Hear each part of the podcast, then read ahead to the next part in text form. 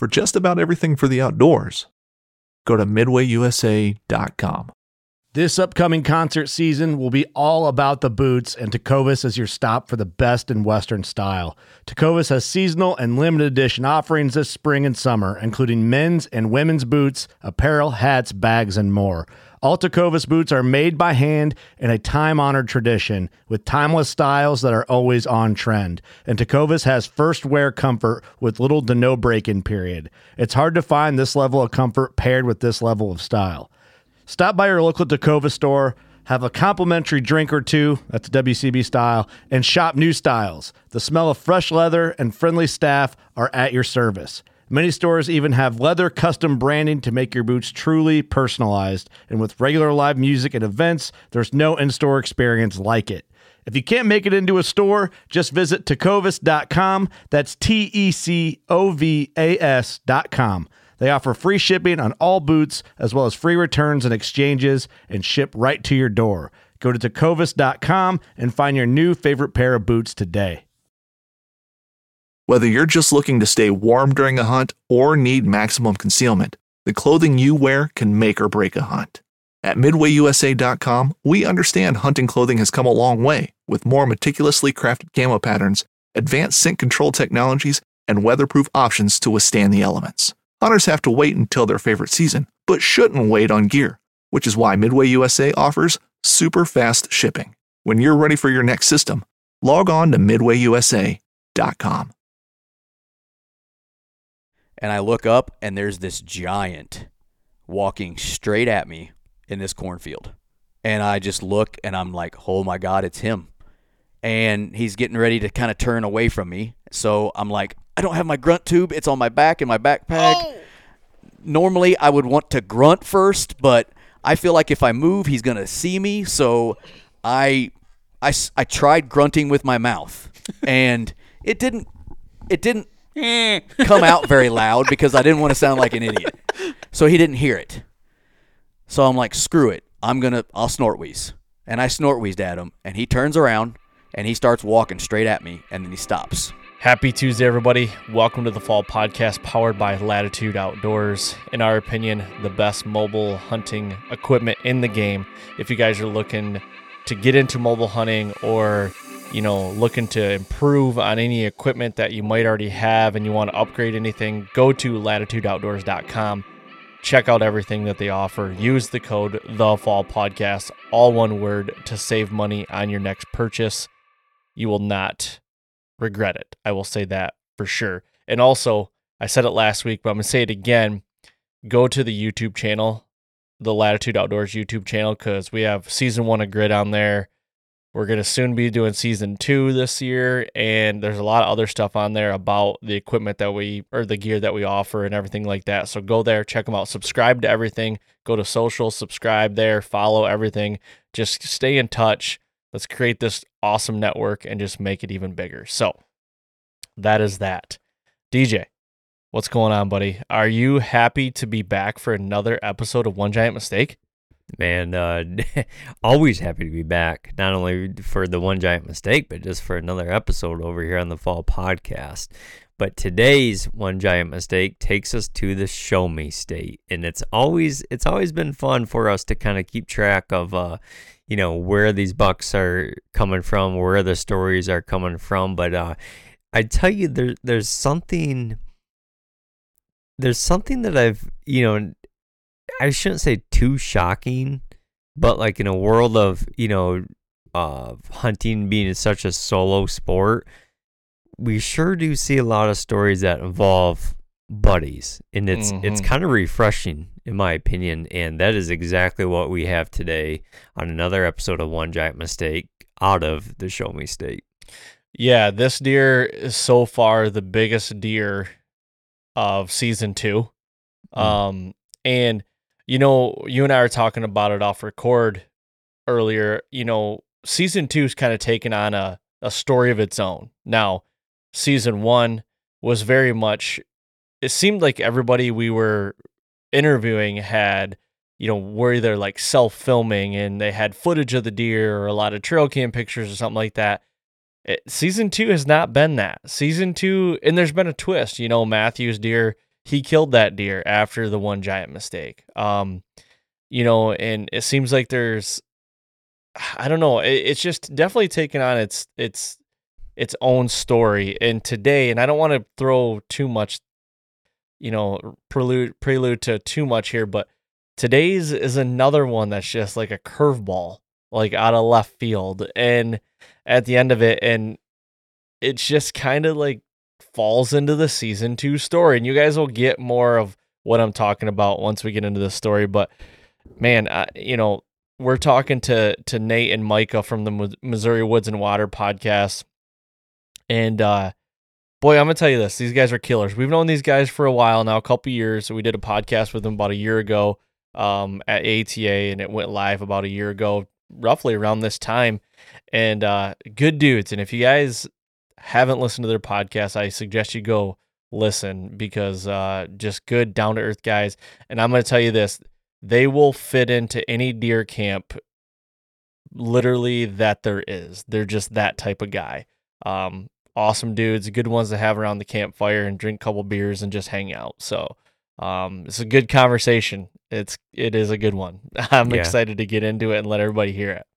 Now, you know, there, there's something during this conversation that that actually made me think of you, Aaron. And I don't know if you picked up on it or not. Okay, I don't but think I did. Inside this story, it it revolved around a lot of small properties. I don't know if you picked up on it. I not. I did, yeah. But if you think back about everything we talked about with them, you know, these are properties 30, 40 acres, like not big at all you know, and this is in the heart of the Midwest. And I found that very interesting because you'll hear inside these stories, we're not just talking about one big buck. There's a there's there's quite a few big bucks in these stories mm-hmm. and and you listen to these guys explain their properties. You know, 30 acres may only have 10 acres of huntable ground. And when I hear that, that kind of makes me think about a lot what you deal with up there.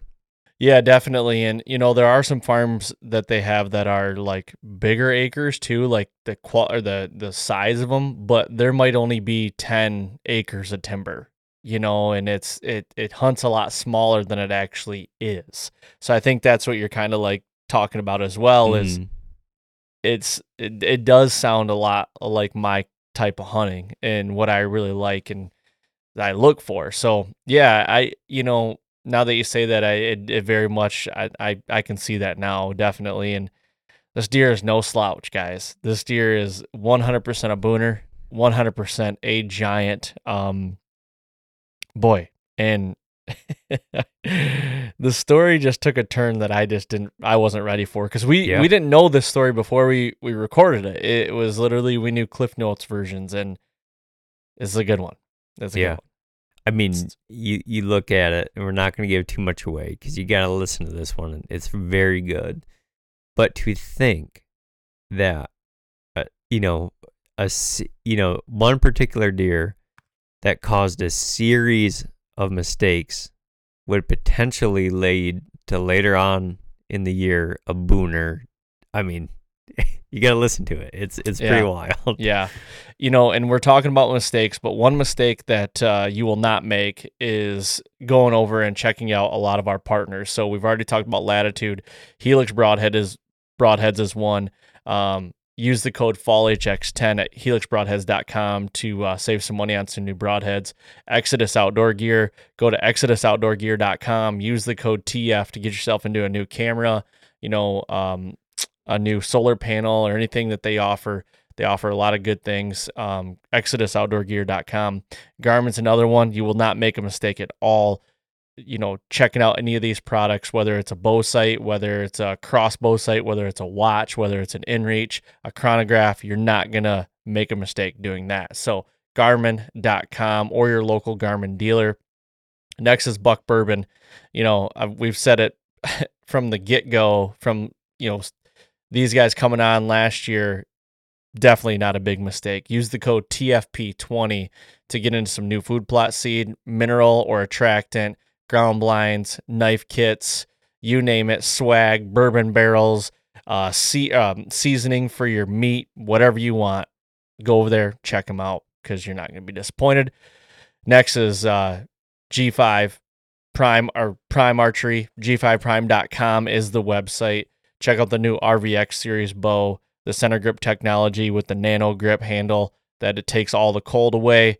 Uh, the balance on these bows, the core cam system, second to none. I'm just telling you that right now. I've had a lot of people ask me about shooting them. Just go try one. I'm telling you, you're going to be blown away with this thing. Michigan company, love it. Small, smaller, still privately owned. Love that part about them. DJ and I went and and, and got to see the headquarters, and I was blown away. Um, about the community and about everything about that company is it's just been awesome. So, uh, lastly, I got, I got something to say on that one. I'm sorry to interrupt you, but Okay. th- th- this is a good one. He and he might have he might have uh, got a hold of you too. But I had a guy uh, it thanked me, messaged me, thanks for the podcast you guys did with Prime when you guys went there. And the next message was a, a picture of a brand new RVX sitting Ah, on the love table. that. And he was like, I was like, what'd you think about shooting about shooting it? He's like, I haven't even shot it yet. Just bought it. Had to buy it after listening to the podcast. dude, like, that makes me feel so boy. I Yep. love it. I love, Love it. that. Yep. Sorry to interrupt you, buddy. You're good. Lastly, but certainly not least, America's Best Bowstrings. Uh, quality, perfection, and peace of mind. You can use the code The Fall at americasbestbowstrings.com. Check out the new launch and launch X strings. I know I've been saying it. We're getting through these one giant mistakes episodes, but we're gonna have some more coming after this. And Bryant is gonna be on. Maybe even get Jerry, the owner, on there um, to talk about these new strings because they are top of the line. Everything that they do is top of the line. America's Best Bow Strings, It's quality, perfection, and peace of mind. Like I said, they're a great company. So, lastly, the last thing is Aerial Wildlife Solutions. If you guys are looking for getting a map done, a high quality map, look at Aerial Aerial Wildlife Solutions on social, on the web. Give them a call.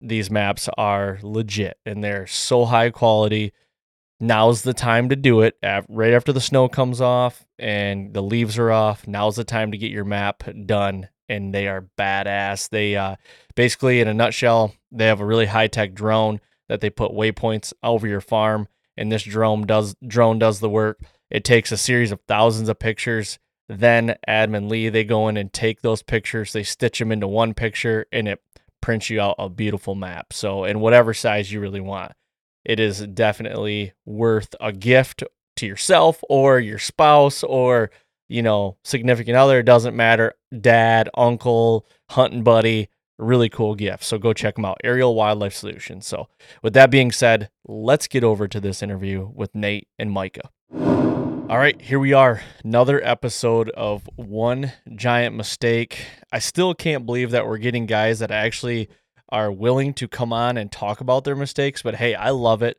Today we got two freaking awesome guys, the Missouri Woods and Waters guys, Nate and Micah from the Missouri Woods and Water podcast. Thank you guys for coming on tonight. And the thing is about this is um, you know, I, I know we'll be friends after this. I hope because uh, you know we're bringing two mistakes in here, and just so happens you've got one deer that somebody at the end there's a little plot twist. You know, there's mistakes, but there is some.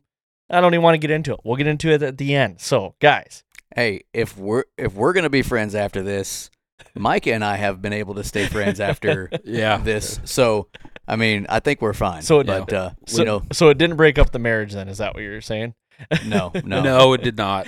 we're st- we're still know. brothers. They say big deer make you do stupid things, and it can do that. But you know, we have still been able to talk to each other since. I- So okay. it works. Okay. Well, hopefully this podcast doesn't like ruin ruin a podcast. Open some wounds. Yeah, open some wounds. Maybe ruin your guys' podcast because you guys are co-hosts, and hopefully it doesn't ruin. You know, you guys are family, right? Your your brother-in-law is correct. Am I right in that? Yep, that's correct. Yeah. Yep, I am married to his little sister. So yeah, I mean, Nate, you're stuck with him. I might at the end of this being like, "You done messed up, AA Ron." yeah. I know that's not how yours is spelled, but I'm still doing it. Uh, I get it all the time, man. I do. So, but I want to thank you guys for coming on tonight, and um, I know we're gonna have some fun. Yep, that's for sure. For sure. Well, I, I tell you what, guys, it's you know season two of One Giant Mistake. It's like every episode seems to be a little bit different twist. So, what little bit of cliff notes I've heard from this one, I think this one fits the bill perfectly. That's exactly It right. does. It's I'm glad you guys are getting some joy out of it. well, I, Wait a second. Hold on, hold on. I'm sensing.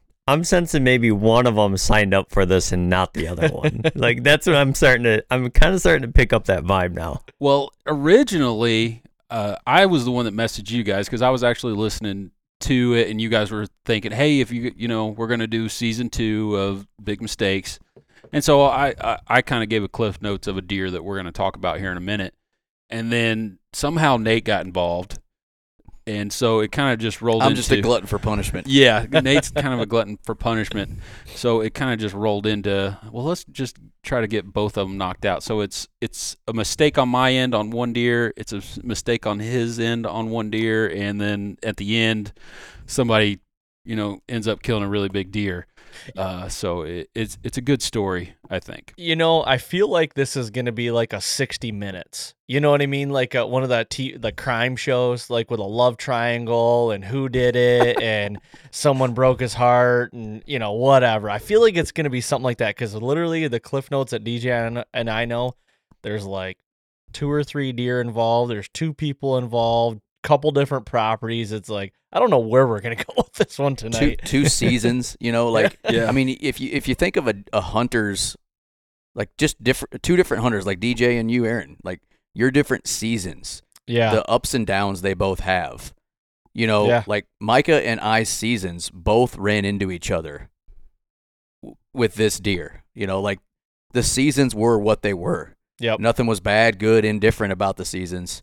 Um, and and they kind of ran into each other, all culminating in like one morning. It, it, it just it happened so quickly, and you know, for a season that lasted as long as it did, we had as many things as we had happen as as a, a group of guys together, uh, specifically us two. It's it's just interesting how you know it can all come down to one day, one awesome day, by the way, and um, yeah, it's just it, it's cool, and and and there's no, um, we joke about it. There is zero hard feelings between whoever. Well, maybe we'll leave it up to the listener to listen to. There's zero hard feelings between whoever didn't kill the deer and did kill the deer. Nobody did anything wrong. Everything was on the up and up. And if if somebody had to kill this giant deer, it's it was one of us, and that's what we're happy about. You know, it wasn't the neighbor. That deer was gonna die that day, and we'll talk about it later. so at least it was one of us. exactly. Let me let, let me ask you guys this. You know, before we we get into uh, ground zero where this whole story takes place, looking at the whole entire thing, how it unfolded, was there ever a thought in your guys' mind well before season that uh you know a situation like this could happen or was there ever a, a percentage of chance that you know what wouldn't it be crazy if if you know x plus x happens this season you know with this story did you guys ever talk about that in the off season like a possibility that this would actually happen Um, No, no, no, really. I don't Yeah. think so because, like, in just the way the story goes, um, we both had equal. We both had that- permission on we, the farm. We both had permission on the farm, and so it could have gone either way. And but there were some circumstances that made it easier for Nathan to go after this deer rather than me, uh, just for you know work and distance and that sort of thing. So I if uh, you know, and I'm kind of alluding to might what happened. Uh, you know, it the Nathan had a higher percentage chance of getting something done than I did on this particular farm and uh, one particular deer. Um, but without getting too much into the story too soon, uh, I don't. Yeah, it we was, didn't. Yeah, we didn't really talk about it. It was just this is the first time Mike and I have ever had a farm together. Uh, it was the first year we got permission on this particular farm.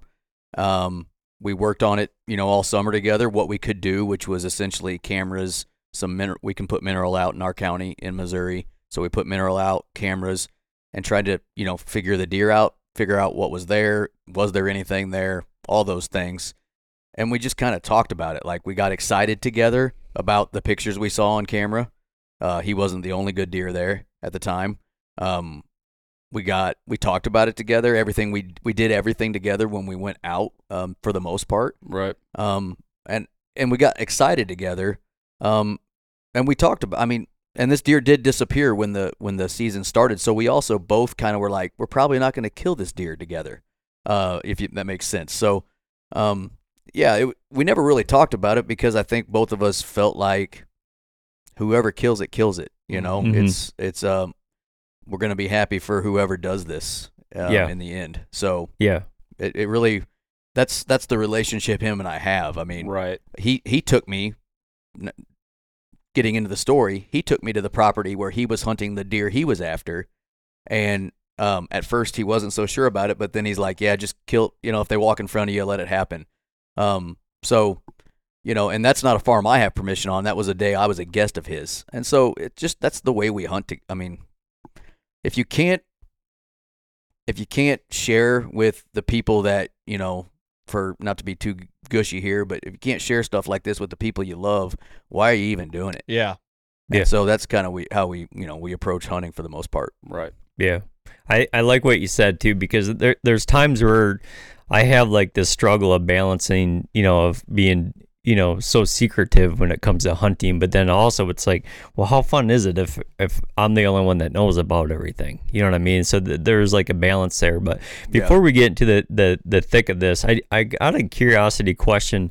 Um, you guys talked a, a little bit about this this piece of property that you both have permission on if you know if without giving anything t- too much away how did a piece of permission uh, you know a piece of property come about that both of you guys have permission on like did both of you guys approach that landowner did one get permission and be like hey do you, do you want to share this with me because that that's a lot you know, like because i hear a little bit in the other part of the story is you know he has permission but then you're a guest or what uh what what what's it take for two guys to be able to get permission on the same piece of property nowadays It- well, I mean, to be honest, it was pretty easy. Yeah. Um, so the first time in history. yeah, this was easy. We, we've actually, you know, not to go too far, but like we've been looking for a lease for a long time, the last few Yeah. Or years, permission. or Yeah. permission on the right piece. Um, but actually, technically, we had permission not this last season, but the season before. And uh, At but we the got end it of the year. at the end of the year. You know, uh, we have a mutual friend. Uh, he's a farming farm. That's what he does for a living. You know, row crop and cattle.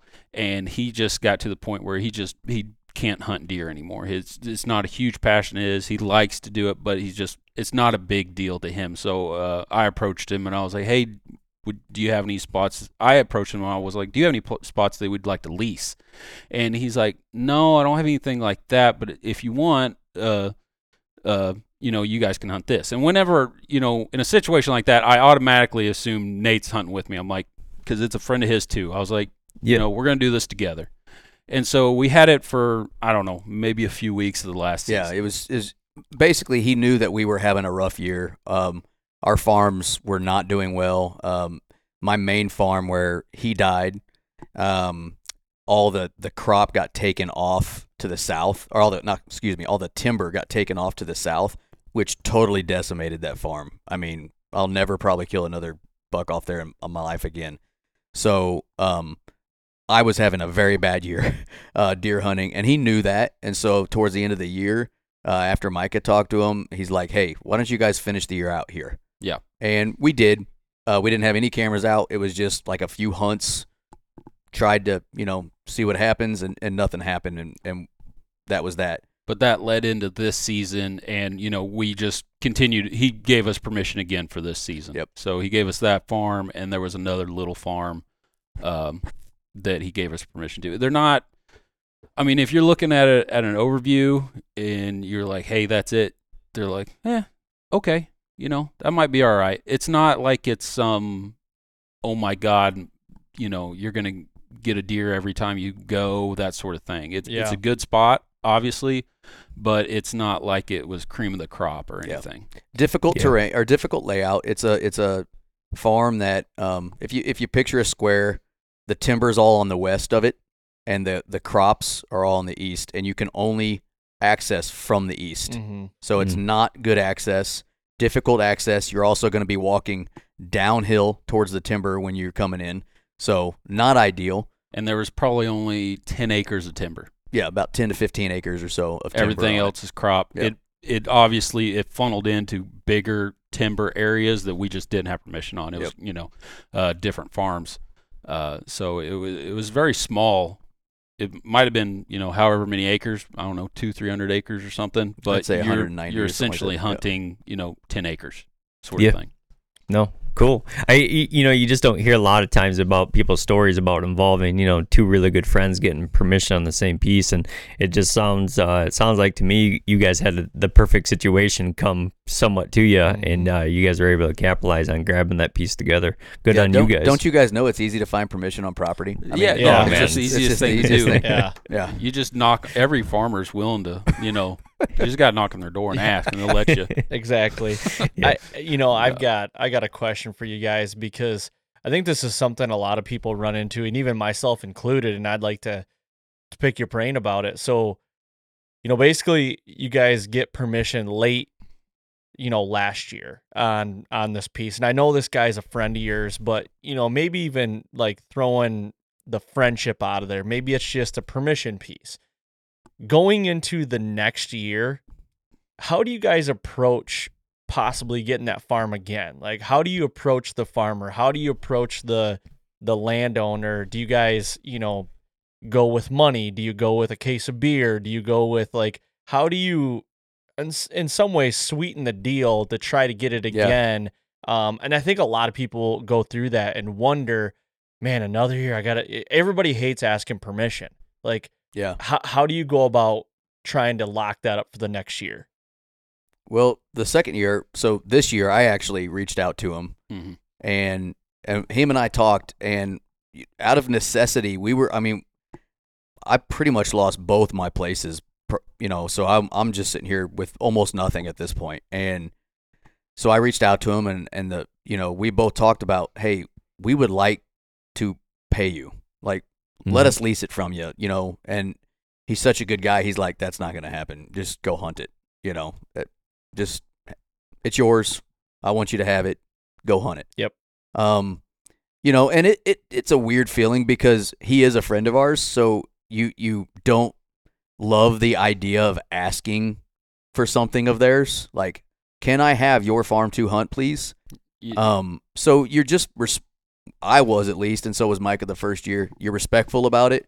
Hey man, if there's any reason that this is a no this year, there's zero hard feelings. We understand, but are you planning on hunting this year? Is there anybody else? Um, and if not, we would love the opportunity to do it again this year. Mhm. Um, and we'd be happy to, you know, do pay you for it or something. You know, we don't want to, you know, just mooch off you. And uh, him being the guy he is, he's like, hey, I appreciate it, but no, it's yours. Have at it. Yeah, and I, I Mhm. think a lot of it, just with permission pieces, mostly uh, communication is key. Um, before I got one of the permissions that I have now, that I, you know, hopefully continue to have for a very long time. Uh, I was bad, uh, you know, I was in my younger hunting career or whatever you want to call it, and I was very poor about keeping a good communication between me and the landowner. Um, you know, there was a situation where uh, I was out there hunting, and he, he happened to be doing something farming, farming wise, and he's like, "Hey, I'm this tree fell over. Uh, you got a tree stand on the other side." He's like, "I'm going to cut that tree. It's possible that you know it might hit your tree stand. Do you think you get that moved?" Uh, I was like, "Yeah, no problem. Next time I come out or whatever." And for whatever reason, he, I didn't get to it quick enough. So that probably irritated him. And I probably did some other things that might have irritated him, you know, and that was just me and a young, dumb, dumb kid Yep. sort of thing. And, but I think if you leave those communication doors open where, you know, if he calls you at noon on a Saturday and says, hey, you know, your tree stand fell over and it hit the fence. I need somebody to come out here and help me fix this fence. You got to be able to go and do that. Mhm. You know, you can't just be like, well, I mean, it's not my fault or whatever. I'll get to it when I can. You got to be able to put in the effort uh, to, you know, help those guys out because it's they're most of the time they're not gaining anything when it comes to just permission pieces. Nope. Leases are different. Nope. Leases you're paying. Yeah. You know, there's a certain you know protocol that you have to go through to keep a lease and that sort of thing. But with permission, you know, it's out, it's mostly out of the kindness of somebody's heart. Yeah. Yep. And so you got to really respect that and do whatever you can to just continue that relationship. You almost have to be willing to treat that piece of property better than they would. Mhm. Yeah. Mhm. And we had we had a situation with our friend that we're talking about here. Um, the smaller farm that he, he gave us permission on, I was taking my sons out there um, during youth season and, and stuff, and it was really rainy at the time. And I pulled in and I thought I had created a few small ruts. I was not happy that I damaged the property. And so I let him know, hey, I I slid a little bit on the grass and I'll I'll get out there and fix it. So I get out there, I rake it back in, and I fix it, and I send a picture to him. Just hey, I fixed it. Sorry, you know, I'll watch that. And he, and he replies like, "Are you serious? That's what you thought was a rut?" And but the landowner has to appreciate when you are treating their property better than they would. Yeah. Whether it's Mhm. a friend of yours or not. Um you you want to treat it like you don't want to lose it. And if you go in there and you even do what I did with those ruts, quote unquote, and they see that, it might just put a thought in the back of their mind that this person's maybe not the person I want out here. Right. But if you're the guy that's out there with a rake by hand, fixing it three days later, it might put the same thought in their mind the other way, saying, "This is the exact person I want out here." Mhm. And that's that's how you know permission can, and it it could turn into permission somewhere else too. They might have a friend that they go, "Hey, this guy's a really good guy. He's been permission uh, hunting on my spot for a year. Um, if you're looking for some somebody to hunt, you know, maybe thin some does out or whatever, this guy uh, is your person." So, um, I mean, that's how we've always, you know, once we grew up a little bit, obviously, in right. life, but that's how we've kind of done it throughout our, our hunting careers. And um, you just got to be able to treat it right. Yeah. yeah. I couldn't agree I think, uh, I couldn't agree more. Just like, you know, I got a couple farms that are permission pieces and they are cash crop farms. Like they are 100% cash crop and the farmer's not a hunter and and you know farmers, every one of them is I got to do it right now and I don't know when I'm going to do it, but when I get ready to do it, I'm going to do it now. You know what I mean? And it's Mhm. um, and I'll tell you when it when it comes, I've got a really good friend. He's a cash cropper, so I'll pick his brain all the time. Like, hey, when you guys getting ready to take corn off? I don't hunt his ground, but he can give me a good indication of like, you know, when some of my other farms are probably going to come off if they're doing the same practices. Because this year I bought corn from a one of the farmers, landowners, to to take the corn down and make like a food plot basically in there, and uh, inside some standing corn. Well, I brushed a ground blind and into the corn, and I'm like, you gotta let me know. You gotta let me know when you want to go out there and get it, and I will get out. I will leave work. I will go and not, you know, I'll I'll go and take the blind out of there, and I, it doesn't matter if it's November second midday, and he's like, I'm taking the corn off. You got to go do it. You know, it's Yep. it's you're an you're and it's somewhat you're you could be a nuisance to them, and you don't want to be And you don't want them ever to feel like you are exactly Right. exactly because they will get rid of you quickly hmm um, if if they feel like that. Yeah. Exactly. DJ, what Yep. were you gonna say? I was just wanted I was going to piggyback a little bit on the on the communication thing um, because I, I think that's so important. But I think it's really important also is the communication outside of hunting season. You know, and I not just not just talking to them for the you know the 90 day season or, or 120 day season, whatever you have, but having those you know conversations of you know hey how are you doing how's your family doing you know you know uh, happy thanksgiving or if you're out there doing some scouting and shed hunt and just stopping in and just talking to them like a normal human being and even talk to them about outside of hunting stuff you know and about outside of just hunting their land where it's like you you you want to build that relationship almost become like a, a just a really good friend of them almost like treat them like if they were your neighbor kind of thing Yeah. Yeah. Yep. Uh, 100% agree. If he wasn't a friend of ours, like I could see us doing things just like that. I mean, we happen to see him all the time, anyways. So, I mean, it's an added bonus. But at the same time, there's a, a an added layer to that when they are your friend. yeah Last thing you want to do is mess with that friendship. So I go in there and screwing stuff up and messing up crops and whatever else.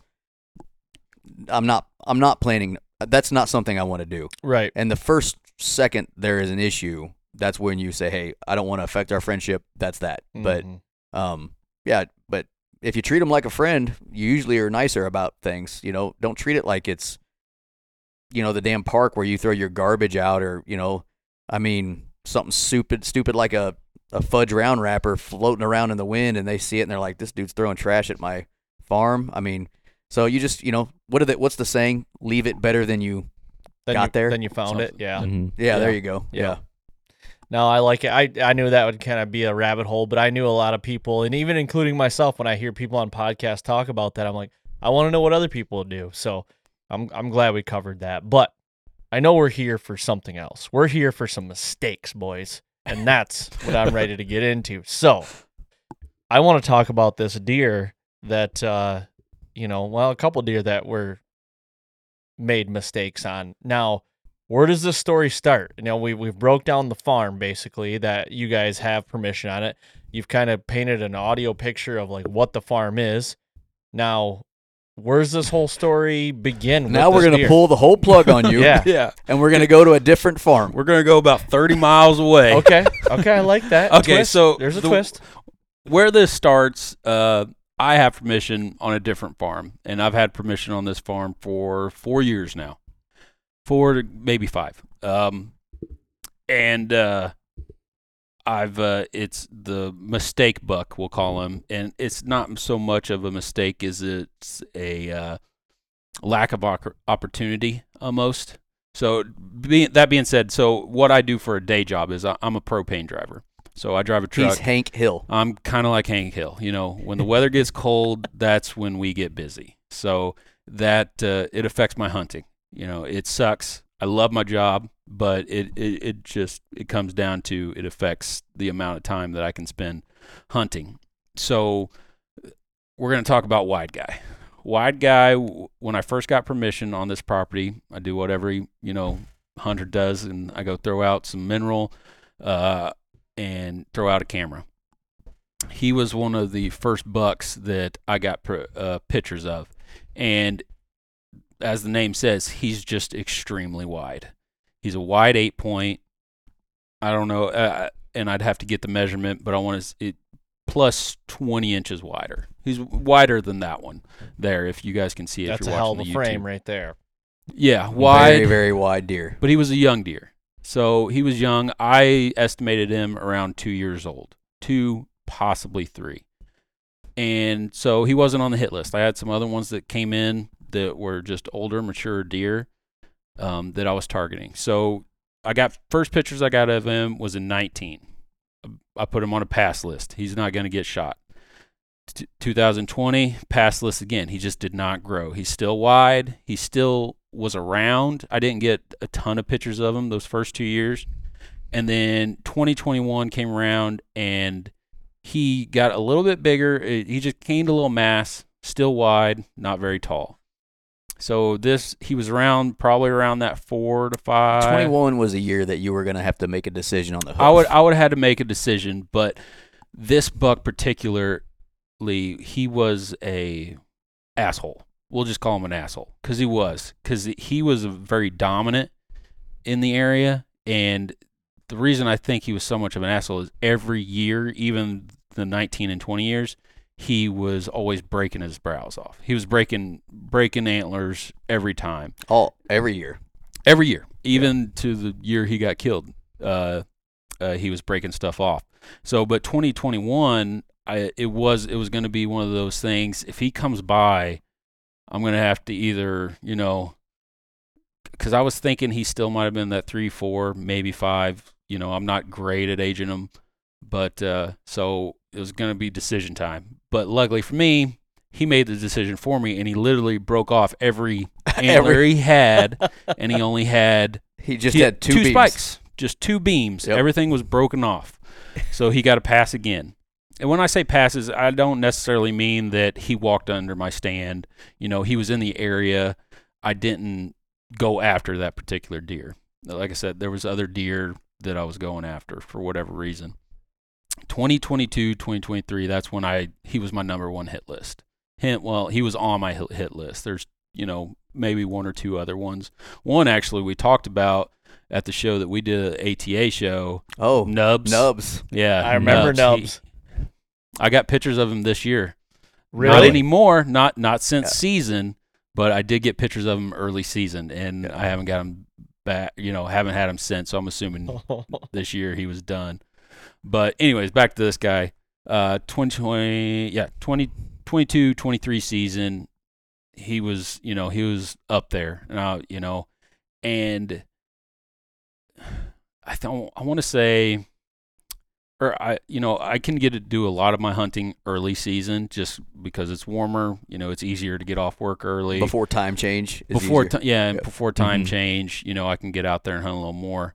Um, when I really There's not a person on this planet that is a bigger fan of getting rid of daylight savings than this guy. Oh yeah, it would change my world up Yep. completely. You know, I, I, our hours are eight to five. If it's super cold, you know, we might work a little later, but eight to five. And once November hits and that time change, I'm screwed. You know, because I don't get, I can't make it to the field in time.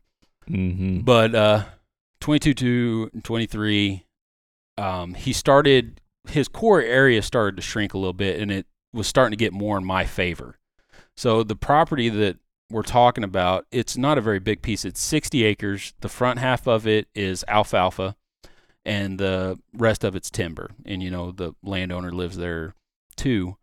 Um, but so it's not like it's a just a haven, and it's you know it's butted up to huge timber that they could go anywhere, and there's conservation ground around. So I'm not the only one getting pictures of this guy, but the the one oppor- one of the better opportunities I had at him, I kind of did what you did, and part of that alfalfa field wasn't producing for the farmer, so we went in there and we planted corn. And in the state of Missouri, you can plant corn and leave it for deer, and you can mow it down. You can't throw a bag of corn out, but you can plant it and then mow it down later. And so that's what I did. Uh, planted, I don't know, maybe half an acre, eight, you know, not very much. Planted it, and I think I let it set for two days, and I put a blind in it. And I went out there, put that blind in, hunted it two days later, and it was one of those perfect October, I believe, time frames. I can I, I was bad about my dates and write stuff down. Sitting in my blind, everything's going great. A few deer start filtering through. And when it gets to that kind of that twilight, you know, those last 30 minutes, you're like, man, this is this, this is good set. This if something's going to happen, it's going to happen then. And once I started thinking about that, I look up and I see wide guy. He's probably 120 yards away and he's just slowly working his way towards me. I'm like, oh my gosh, this might happen. This might happen.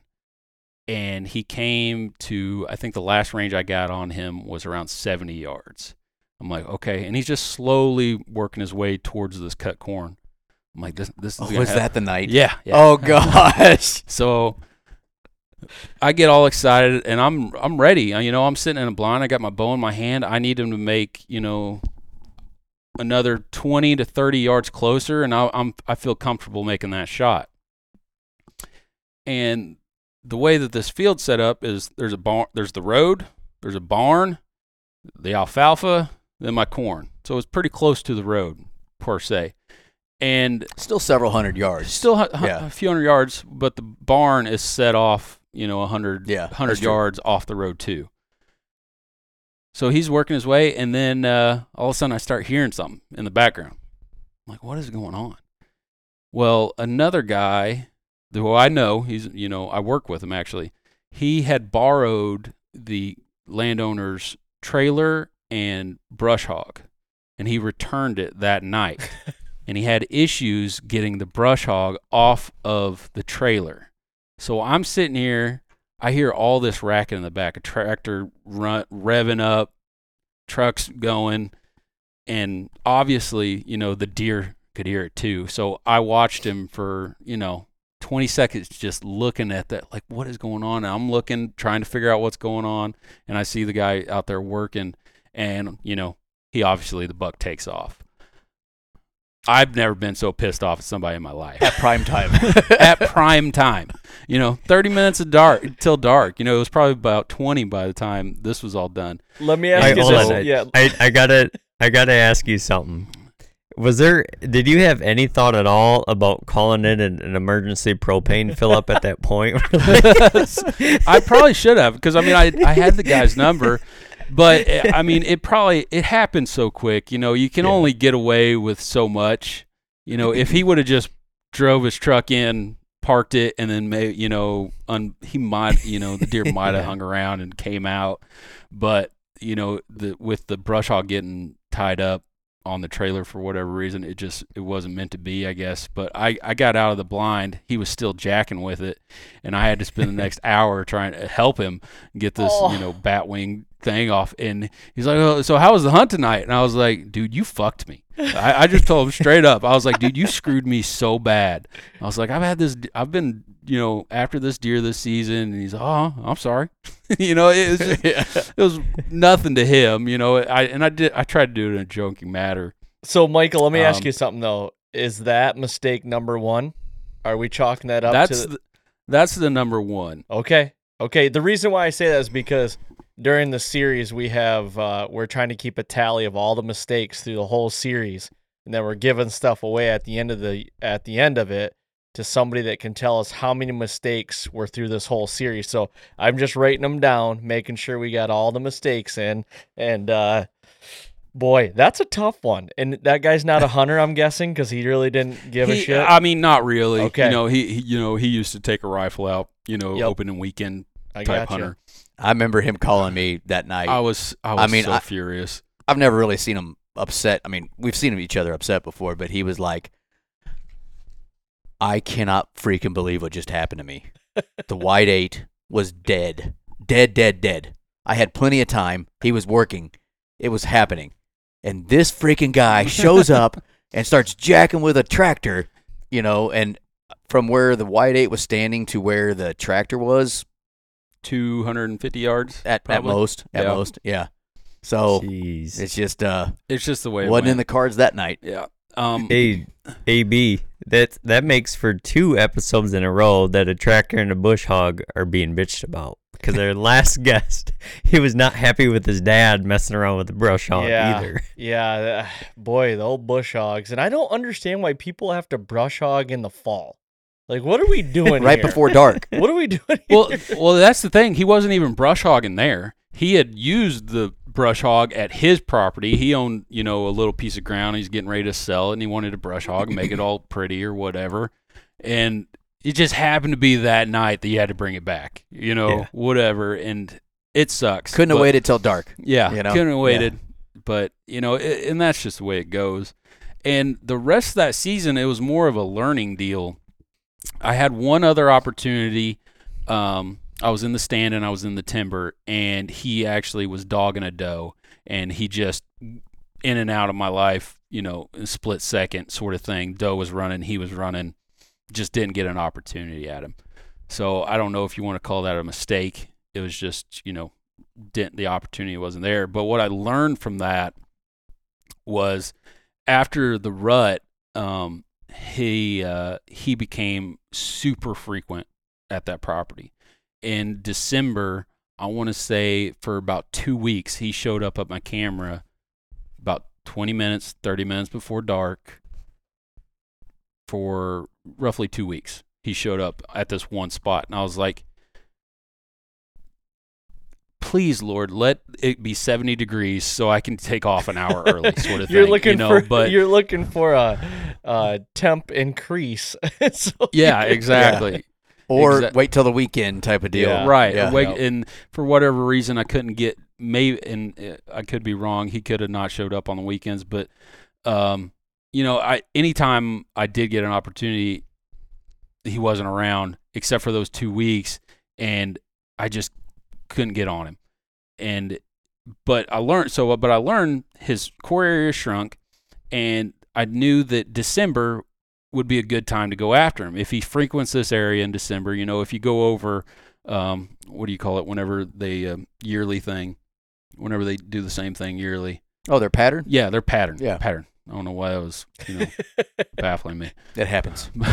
but so that that was kind of my mindset going into this this season. You know, the one that we just got over with. This season, obviously, you know, I put we put our cameras out usually July 4th. Got a long weekend most time. Uh, go out there, get your cameras, you know, refresh minerals, that sort of thing. His core area shrunk again, and it still favored me. I started to get more pictures of him earlier, but a lot of nighttime pictures. You know, just what big bucks do. Hey, how big is he this year? This he doesn't. In the four years that I have pictures of him, I would think he might have he gained mass, if anything, Mhm. and not that much. Okay. He's not a huge he he's not a huge deer by any means. He was just special to me because he's the only deer that I've had this much history with. Gotcha. Uh, he's the only one that's stayed around, or you know, because there's always. Uh, uh, I mean, I'm blessed in the fact that the piece that I have, I've always had something to go after. You know, as far as a shooter deer. Um, But for the listener, inches wise, I still think he, because of his width and, and his mass, I still think he would have been around a 140 as an eight pointer. maybe. I, So, I'm- yeah, You know, 130 to 140 right. as an eight pointer. So a really solid deer. It's a big Um, eight. It's a It big is. eight. It's Yeah. a big eight. No, he was a- he. I mean, I would assume a lot. He would have been a target for a lot of people, you know, sort of Yeah. thing. Well, I And- mean, he, he's he's got to be getting, you know, six, seven. I'm, I'm plus thinking, maybe I'm years thinking old. he was six. You Yeah. know, uh, you know, I obviously I don't know for sure, um, but I'm thinking he was around that six mark this this coming or this, This last, year. season. Yeah. So uh, his body was huge. I mean, th- you could just tell looking at him this this last year. He just put on so much weight. He was just a big old mature deer. His antlers, you know, were what they were. Still something to look at. You know, he was he was awesome. And uh, but like I was getting to this year, core area shrunk a little bit. Still favored me for the most part. I got a lot of pictures of him early, which was kind of odd, going off of his you know earlier patterns. You know, they usually I would get them later and later. This year they kind of switched, and so I would get him early, and I was like, okay, well maybe I can get on him early. But if not, I always got December to fall back on because December that's when he likes to show up a lot. And So Look- as a result, just to kind of yeah, we'll put a bookend, as a result, Mike and I both have permission on property B that we just we we explained at the beginning of the show. yeah, But Micah focuses on the wide guy, yeah, the like- wide eight. Like this was the buck I was after. The property that we have permission on, we get we start we do the same thing. It was around that July mark. We Right. start putting pictures out, or putting cameras out, and we start getting pictures of some uh, damn good deer. Uh, some really good ones. Uh, do we want to go into like what we're getting there? Do we, should I we think- Just finish your story out. I think that'll okay. So the reason why this happened was Micah has history with this deer. Um, this deer is now, in my opinion, at least six years old. Um, I might have called him seven, and it's five minutes from where Micah gets off work. Yeah. So it's it's the easiest place for him to get to. He's got a deer that he wants to kill really badly, and so Micah focuses on that deer. Yeah, And that's the only place he hunted until at some point we'll we'll get to it. Yeah. Um, so that's that's where that that's why that happened in that manner. Okay. Right. Yeah, I, I, I got a question for you, Mike, on that deer. You know, you, t- you talked about as he got older that his his core area started shrinking down, but you were getting a lot of nighttime pictures. Now, even though you know most of his pictures are black and white, how were you feeling? Because he, you know, he was showing you that stereotypical. The older they get, sometimes the the the smaller their home core area is. Like, did you feel like what gave you did did it give you more confidence knowing that he was shrinking his area or did those continuous nighttime pictures still kind of like leave you on the back burner wondering if it was really going to come together I thought this year was going to be the year mainly because even though I call them nighttime pitchers, they were always at that, like, if he would have hung around another 30 minutes, it would have been daylight. Mm-hmm. Or if he would have come out 30 minutes earlier, it still would have been daylight, sort of thing. He was always, it was closer to the hunting window, you know? Okay. So it was Yep. like that 5.30 in the morning or, you know, however, whatever time it gets Yeah. bright out. It was right there on the fringe. So I was just waiting on either like a cold front or you know some Yeah. type of weather change to you know make him stay out a little longer or come to bed. a little- Which, based on this property, means that he was either bedded on you or right next to you. right? Mhm. Either way, you knew exactly where he was going and coming from, Yeah, and, And- that's that's why he says that. Yeah, and you know, and I um just a, a little bit more information about it. So I have a, a good buddy of mine has prom- his dad lives roughly 800 yards behind my property as the crow flies, and he runs cameras too. And we share we share information because a lot of the deer are the same, and I'd get pictures of this guy a lot more frequently than what he would. He would still visit over there occasionally, but so it just I thought this was going to be the year for me. Mm-hmm. Yeah. Um, we get into it. Um, the season is getting closer and closer. He kind of disappears for a little bit, and I don't know where he goes. My buddy wasn't getting pictures. I wasn't getting pictures. And then September 15th is opening day.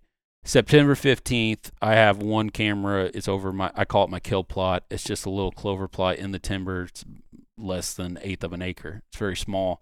Uh, I got one camera sitting over that, and he is underneath my stand at 7:45 in the morning, oh my gosh. and I'm sitting there in the drop-off line at school, dropping my kids off, and I get the you know notification. I remember that text. notification on my phone, opening day of bow season here in Missouri, and I'm like, you got to be kidding me.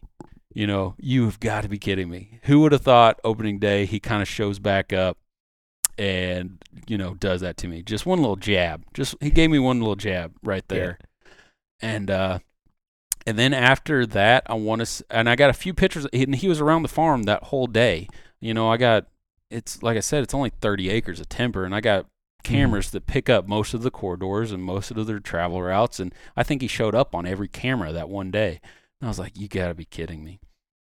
And then after opening day, he went nocturnal again. Same thing with my buddy. He wouldn't show up over there until after dark. And he was kind of doing the same thing to me. He was doing that 30 minutes before, you know, light or 30 minutes after dark. Uh, and uh, I was like, okay, well, there's always December. It's starting to get busy uh, for work, so I can't really hunt that much, anyways. There was a few times late in October. I got one stand that's pretty much right there on the timber line, just on the alfalfa field.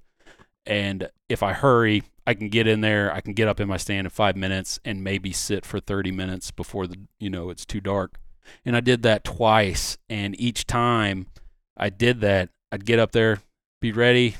Sure enough, you see a few deer trickle through, and I'd get pictures of him in the back of the timber, and he just, you know, doing whatever he's doing, He's and he taking would his sweet time. never, he would never make it out before you know legal sh- shooting light was over. You know, it was always after dark, and that was kind of the going theme for a while. And then we got really busy at work, and I pretty much just couldn't couldn't go anymore. So there wasn't really too many more mistakes that were made. It was more of a The mistake you made was having trail cameras. probably. But not actually, but that is where like trail cameras sometimes suck because they they they put a middle finger up at you through the camera on purpose. This guy hunted him hard. Don't let him don't let him downplay himself. He hunted this deer hard and then the deer would just be like, "Hey, here I am. I'm not coming Mhm. out yet." You know? It's just um, you know, and he would send me those pictures. I'm sitting right here and he's 8 he's what 200 yards away and I'll never see him tonight, you know? Yeah. uh, eh, or the next night he doesn't get to go, and then the deer's under his tree that he would have picked, or um, he- took me once or twice. Uh, we went hunting out there, and uh, we started, you know, doing some saddle hunting this year. So we're hit, sitting in our saddles, and we just have this farm explode during the rut. Bucks all over the place, chasing. Oh, I kind of forgot about that. Yeah. Yeah, chasing does through the timber. Um, a nice mature buck coming down from another ridge, just all all over the place, except him. He was the one that didn't show up. Well, and it could have. We don't know this, but it was probably that 20 minutes Oh, before dark. about that. Yeah, The landowner texts me, and he's like, "Hey, man, there's two really big bucks in the corn fighting right now." I'm like, "Are you serious?" so I I tried. You know, I was like, "Well, that's only about 75 yards. If I hurry up, I might be able to make a move. And it just didn't work. It was like the third or fourth time I've been on a saddle. So it took me a minute to get down, get all my stuff situated. And by the time I get out there, they were gone. But uh, so it was just, he says it was a big deer. That's the only big, big deer that Is there is really? there that I could, you know, that I could think of. It could have been him. It could have been something else. But you know, just one more jab, one more jab. I yeah, I Um, will say like the trail cam thing is such a double edged sword. It's like, It is. but if you take the cameras away from them, like, and you're not seeing him, you're like, I am so far out of the game. I don't know where he's at. Like, how? Like, is he even here? Is he even alive still? So like, it's so much like a frustration thing to be. You know, it just depends on how you take the information that you get. Now, Mike is in the tree. He's 200 yards behind him, knows he's out of the game, but hey, he's still alive. How do you take that information? You know, yeah. I would almost rather have it just because it's like, well, does he know that I'm when I'm coming in here and when I'm in here? Like, do I gotta switch it up as much as like, or like, you know, it? Hundred percent. Because it, without trail cameras, we he doesn't. We don't kill Baraka. Okay, The trail cameras helped us kill the big deer. Um, the big deer, the bigger deer. In Okay. The end. Um, without those trail cameras, we probably would have given up.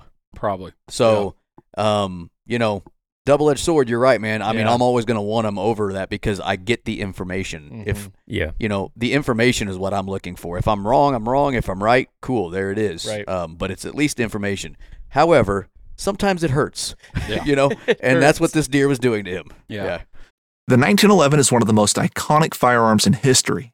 Designed by John Browning, the 1911 was the standard issue sidearm of the U.S. military from 1911 to 1985.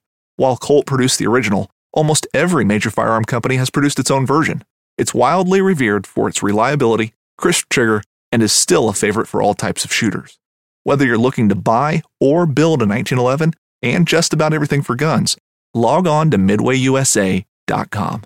Knives, machetes, saws, and shears, multi tools, shovels, swords, axes, spears, hatchets, and tomahawks. If it cuts, snips, slices, or chops, Midway USA has it. Find great gift ideas in our huge selection of pocket knives and other everyday carry folding knives. Make a statement or create a family legacy with one of our top of the line hunting knives. We've got a great selection of manual and electric sharpeners too. For just about everything for the outdoors, check out midwayusa.com. Hunting boots are a critical component of any successful hunt. Whether walking a short distance to your blind or trudging miles through rugged terrain, your feet are carrying the load. Without the right boots, you could give up early and lose out on that trophy just over the ridge. At Midway USA, we make selecting boots for your next hunt easier. With just a few clicks of a mouse, you can decide on what's important, like waterproofing, insulation, size, width, and savings. For just about everything for shooting, hunting, and the outdoors, check out midwayusa.com. So, and just to kind of streamline it, that was so that would have been late October. Well, when we went, that would have Yeah. been November. Yeah, that would have been November, and then uh, rifle season comes about. Uh, I hunt after I'm I'm hunting, still hunting my farm. Uh, didn't have any encounters with him. I think the neighbor had one. Um, uh, there was a big ten that showed up. That if he, I mean, you know, I'm not a one deer or die type person. Like if it's a mature deer, I'm going after it. Um, so I had one sh- one Big Ten show up. I'm like, okay, well, you know, if he shows up, I'll shoot him too. And let's see. So the opening weekend, Saturday, went out. I had a few small deer, and then I had a decent ten point show up on camera in the evening. I'm like, okay. Went out Sunday. I picked a different spot. That that one walked by my camera, the Big Ten. Found out the neighbor shot it. I'm like, okay, you know, that's whatever. It ain't like I had any history with him. It didn't mean much, but uh, just another jab. But still, then- exactly, it's like you can't do Right. anything right. you Like, can't. Exactly You know, it's like why? I mean, I, I I'm I don't claim to be a great hunter or an amazing hunter. I just I I try to pride myself on when I go hunting, I usually see deer, you know, sort Yeah. of thing. And that's the only thing I'll give myself credit for. I can usually find deer, whether it be the right one, you know, who's to say. Uh, but so the week goes by, I can't, you know, obviously I can't do anything just because of work. Second weekend comes Friday night. I'm getting stoked. I got pictures of, uh, or yeah, I got pictures of him throughout the week. Him coming and going through the farm. I'm like, okay, Saturday I'm gonna go. I'm gonna set up here. I think I got a good spot. And that buddy of mine that I've been telling you about that we share cameras with, he texts me Friday night and he sends me a picture of him, and he's dead. And I was like, I'm like, are you kidding me? And he's like, Yep, Jimmy, which is his dad, the owner of the property uh, behind us. He's like, Yep, Jimmy put the smoke on him this this evening. And I was like, I'm like, damn, Congratulations. yay! I was, I'm happy for who shot it because you know I know him as my buddy Jim or Charlie and his dad Jim, and you know they have just as much right to any deer that's out there. And so we were kind of going through this journey together. You know, me and Charlie were close in age, and we, you know, we'd come up with hit lists together and that sort of thing. But it so it, it's it sucks that he died and I didn't get to do it, but I'm happy that Jim did it. You know, it's like okay, I know that guy. I know he appreciates it. Yeah. So that kind of leads into Baraka. Baraka. Yeah. So So your deer, Yeah, you you, can- the deer that you were chasing, you know, he he's gone. He's dead. He's he's not he- there he's anymore. Done. So now it's like, you know, that was basically the only deer you had on that farm that you wanted to chase. So now you're kind of left with your pecker in your hands, basically. Like, Pretty That's much. that's yeah. exactly what You it know? was. Like I, you know, I got I got permission there, and I got permission on these two other little pieces. And I, d- I want to say I did bow hunt the one of the farms is the that other one. The other one, I bow hunted it once or twice. Uh, never saw anything. It wasn't a great spot, like we alluded to. We we didn't get much movement there, uh, but we also didn't cover it as far as cameras go. Yeah, we had one That- camera We on had it, one yeah. camera on it, so I kind of I kind of hunted there when I could, just to kind of explore the farm. And you know, it it's it's amazing how exciting you can get when you go out somewhere and you don't have a camera on it because you kind of like anything could show up. Mhm. So I kind of that farm was kind of close to you know it was closer than the other one. it was one. like a nice reset. Like Yeah, it's a I, nice I gotta reset. get away like, from this guy. I can Yeah. get excited about anything that shows up at this point. Yeah. But uh, so but anyway, I found out he got shot. That my world's wrecked. You know, my number one deer gets killed. Yeah. So remember the Friday before the second Saturday of rifle. Remember Yeah. that. Because that's where all this comes into play. So Baraka is the deer that ends up dying. And we put cameras out in the summer. Um, you know, I'll, I'll go through this as, as quick as kind of possible here. But we, we put cameras, cameras out in the summer, and we immediately are like, oh my, look at this thing. And when I say this deer showed us every square inch of his rack, I, I mean, we had hundreds of photos of this deer throughout the summer. He he was, and this is the first year we started using the video feature on our cameras. So he was just like, just showing. a- Um, we're, we were like foaming at the mouth how beautiful he is and was. I personally, I've only had one other deer in this caliber in my hunting career that I've gotten pictures of. Yeah. That I've gotten pictures of. I Yeah. mean, it's just Nate, when did he He's a sh- when a did he show up on camera? First Um, day. First day, we we had the cameras set up that night. Boom, there he was. So and Ju- he was so always with July, July fourth ish, and Yep. there. I mean, what did he So- look like July fourth? um, you could tell he was gonna You- be nasty. Like Yeah. you could already tell. obviously that early in the season Yep. you don't know what they're going to be totally but you can got to get a good idea of there's what the potential could be yeah, and as soon as you know i don't know how we'd have to go back and look but i don't know how big you know his velvet was or his rack and uh but you could just tell is like that i don't know what he's going to be but he's going to be good yeah. he's just he's got that potential to And we got to see him grow cha- because Yeah. he was on camera pretty much every day somewhere from Oh july 4th from july 4th through September fifteenth. through September 15th. We almost every day. I would assume it five days a week, you know, sort of thing. He was Yeah. showing up every evening. And he would every hang morning. out It was every morning, right? Every morning and most a lot of evenings, but Yeah. every single morning. Yeah. So I I tell you what, you I mean you couldn't kick off Velvet season any better than that right Oh, there. no. He- he was so- he- and- That is and- like you know you put a camera out and you're like all right. well, I like, remember Gotta when let he it sit went. for two weeks, so be good. And Yeah. here we are, day one. I remember when he went hard horned. Like we were like, dude, look, it's it's he it you know because you're pretty much not gonna kill a deer in Missouri that's velvet on September 15th. There's a chance that won't, there might not be hard horned yet here and there, but it's likely that they're gonna be hard horned. And when he showed up that morning, I think he still had some. Yeah, he was still hanging off. Yeah, he still had some velvet. We're just like, oh my god, And- look at him. and and we share you know w- we run Tactacams and so you can share pictures you know if if i want to get his pictures he wants to get mine is his thing. So every morning you know we'll text be like dude you get that pic- did you see that? Did you see that? Like oh he's awesome. And he wasn't the only good one there. No, like, he wasn't. like this farm eh, i want to say there was i would consider four of them shooters you know? And i've never had a piece of property like this. And that's all this property was. It was just a bachelor pad. Like well, there let, was let me there- ask. there was nothing for does. There was there was one doe with two fawn, two twins, and that was it. And one of those twins died in the summer. yeah We're Yeah. pretty sure, and uh, so that was what made us a little nervous because we weren't getting a lot of does on camera, and we were scared for when season got there, when the ruts, you know, when they started getting amped up, what was going to happen, and and our fears were founded, Yeah. and so anyway, Micah's Micah's worried about the wide guy, the wide eight, and I am obviously going to hunt Baraka Mm-hmm. Season starts. I am actually uh they are in colorado hunting elk at the time.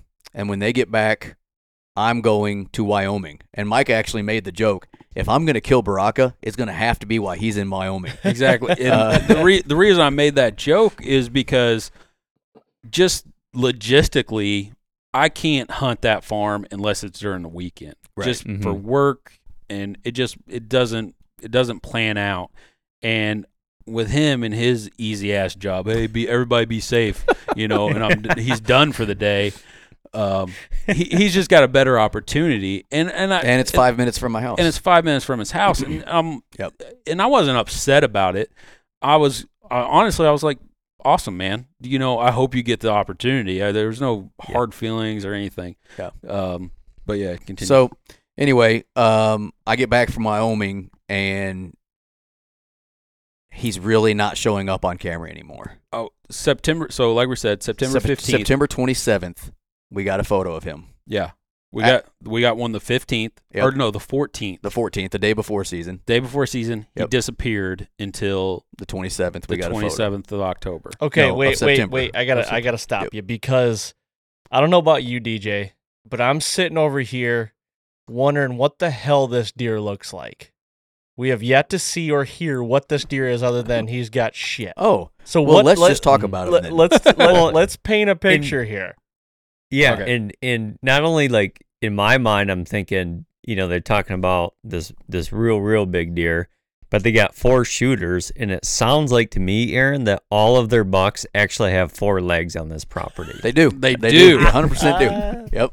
Um, and if if ever if anyone's wondering, they're like, why, why would you say that, David? You gotta go back when we we did a podcast with these guys almost probably exactly a year ago, Yeah. and we talked about how many deer they've they've hunted that only have three legs. Yeah. So Yeah. Lots. during the whole night, I'm like, man, all these deer seem normal. This And, year." and Yeah. honestly, I cannot remember the number of how many, but it's more than one hunter should actually endure in a whole hunting career. and he's endured multiple. Yeah. Yeah.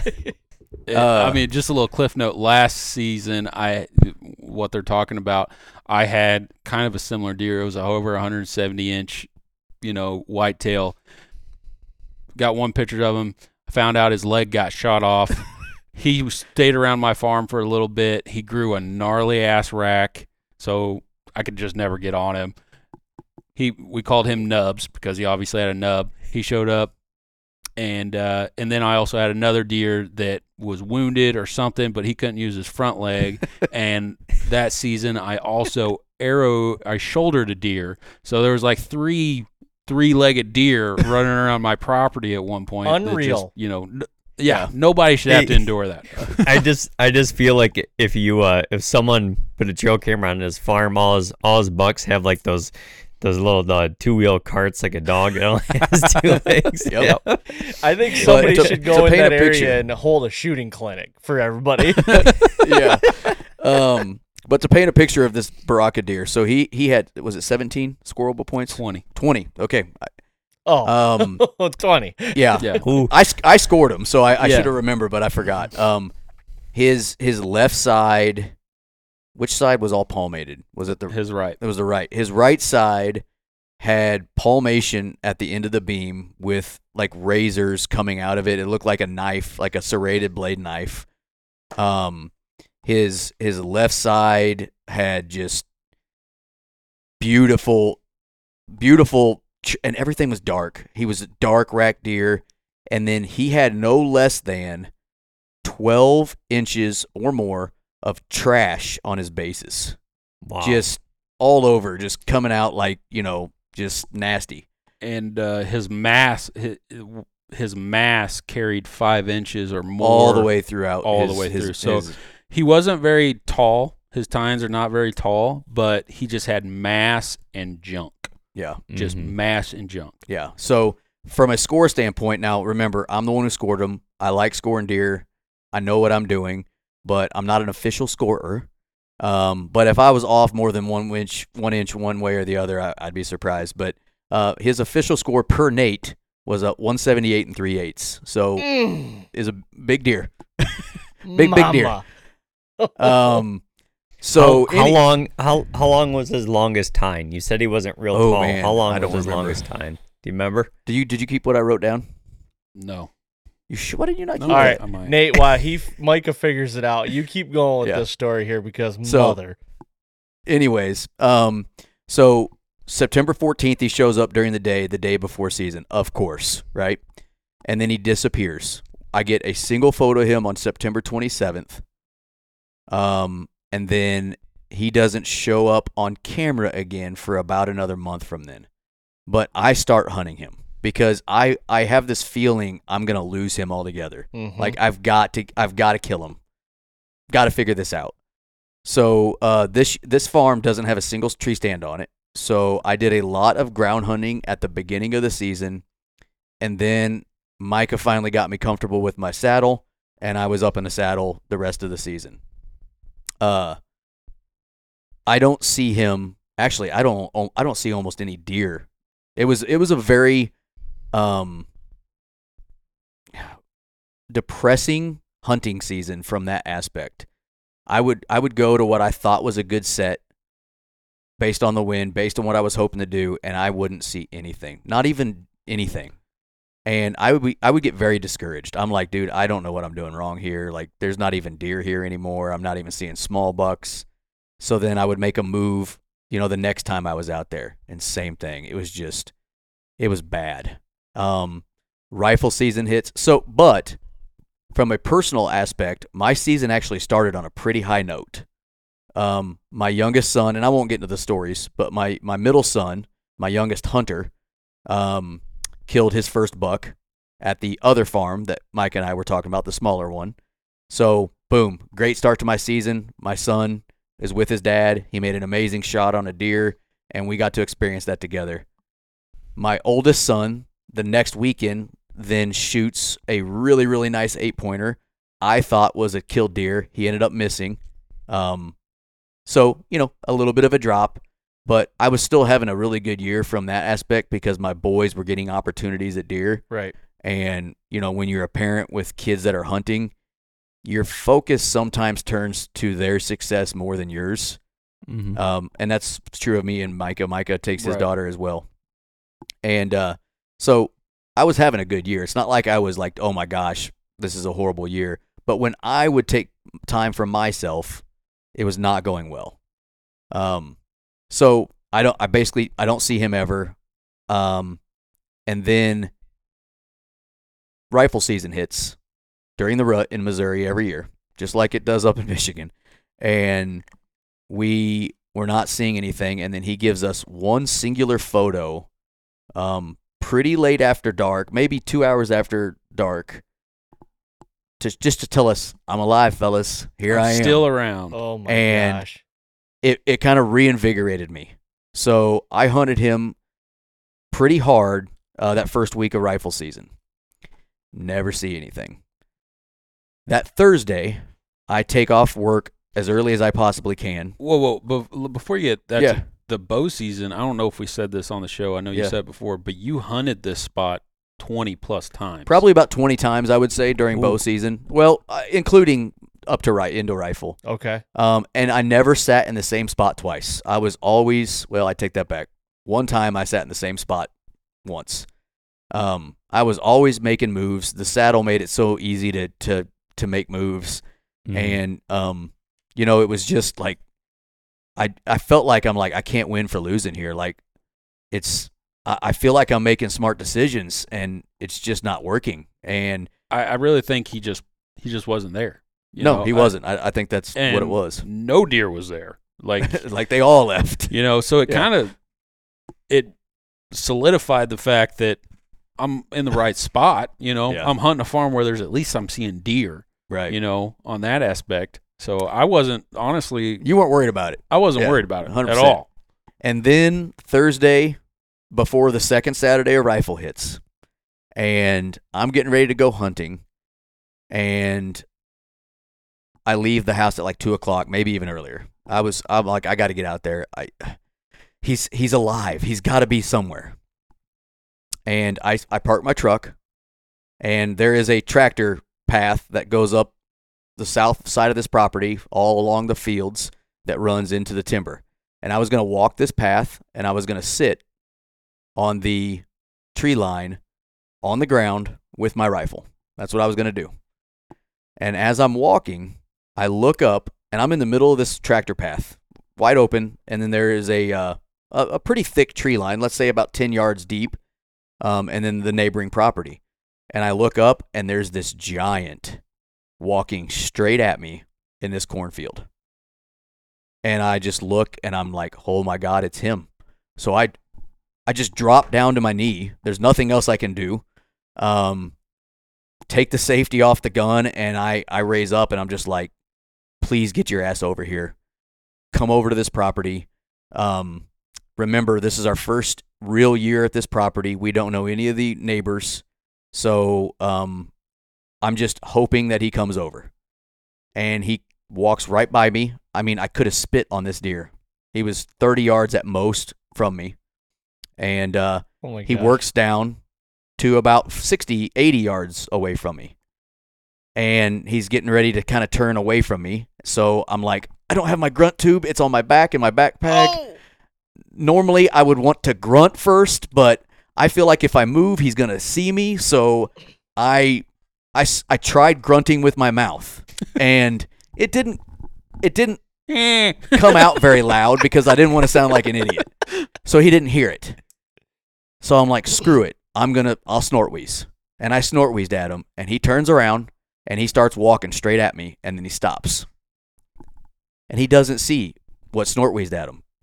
I don't think he sees me either, which is awesome because I'm trying to crouch down and he he does have some timber between myself and him. And then he turns around and goes back to where he was going, and I snort at him again. And he turns around, starts walking at me again, and then stops. And then he just turns back around and, and leaves. And I called Micah, I called the landowner, and I'm like, "Ah, did I just did I just screw should I have shot him? You know, it remember he was on the other property that I do not have permission to hunt on.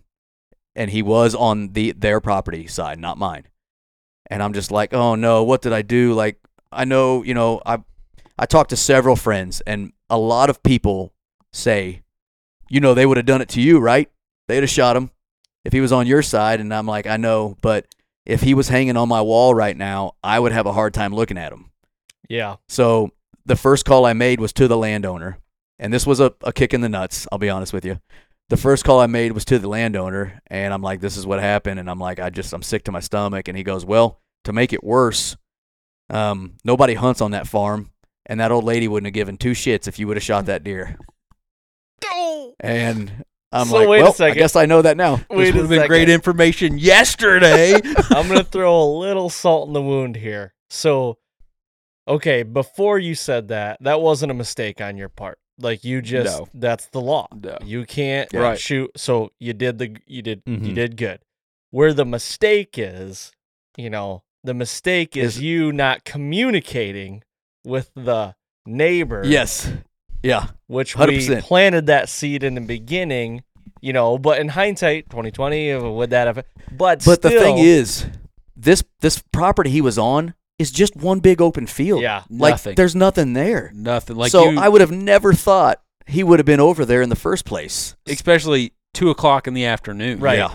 So, So- so that that was one mistake. But just for the listeners, so we're up to two mistakes already. But I'm gonna put a third one in there, Nate. There's a third one. You did not grab your grunner out. I you have you need to have your grunt tube on your person, The- not in your bag. Yes, you- it needs to be on your person while it's the rut, everyone. So uh, Uh-huh. let this Yep. be uh, a lesson. So that's number three. All right, let's keep going. Yep. I like this. So I call Micah and he's like, dude, you did the right thing. You know, you know yourself. You would have looked at that deer and thought nothing but bad things every every time he was on your wall. Mhm. You did the right thing. I'm like, okay, I feel better, but I still really don't. And uh, so anyway, Friday night, Micah calls me. The wide eight's dead. He goes, so I feel I'm, I'm gonna come hunting with you tomorrow morning. So that Saturday morning, I'm taking my son, my oldest son, with me because he still hasn't gotten his deer yet. And my son has basketball practice at nine o'clock that morning. So I decide I'm not going to go very deep into this property because I have to leave. Micah, if you're going to come with us, I want you. You should go sit over here, and I and I show him this spot on our onX maps, and I said this is where you should go hunt. And it's a it's a bit of a walk. It's probably 1,500 yards Yeah. I mean, it's of good. a walk. good it's a, walk. It's a good walk. and and keep in mind, I'm pissed. He's not in a good mood. You know, Yeah. I'm not pissed, but I am upset.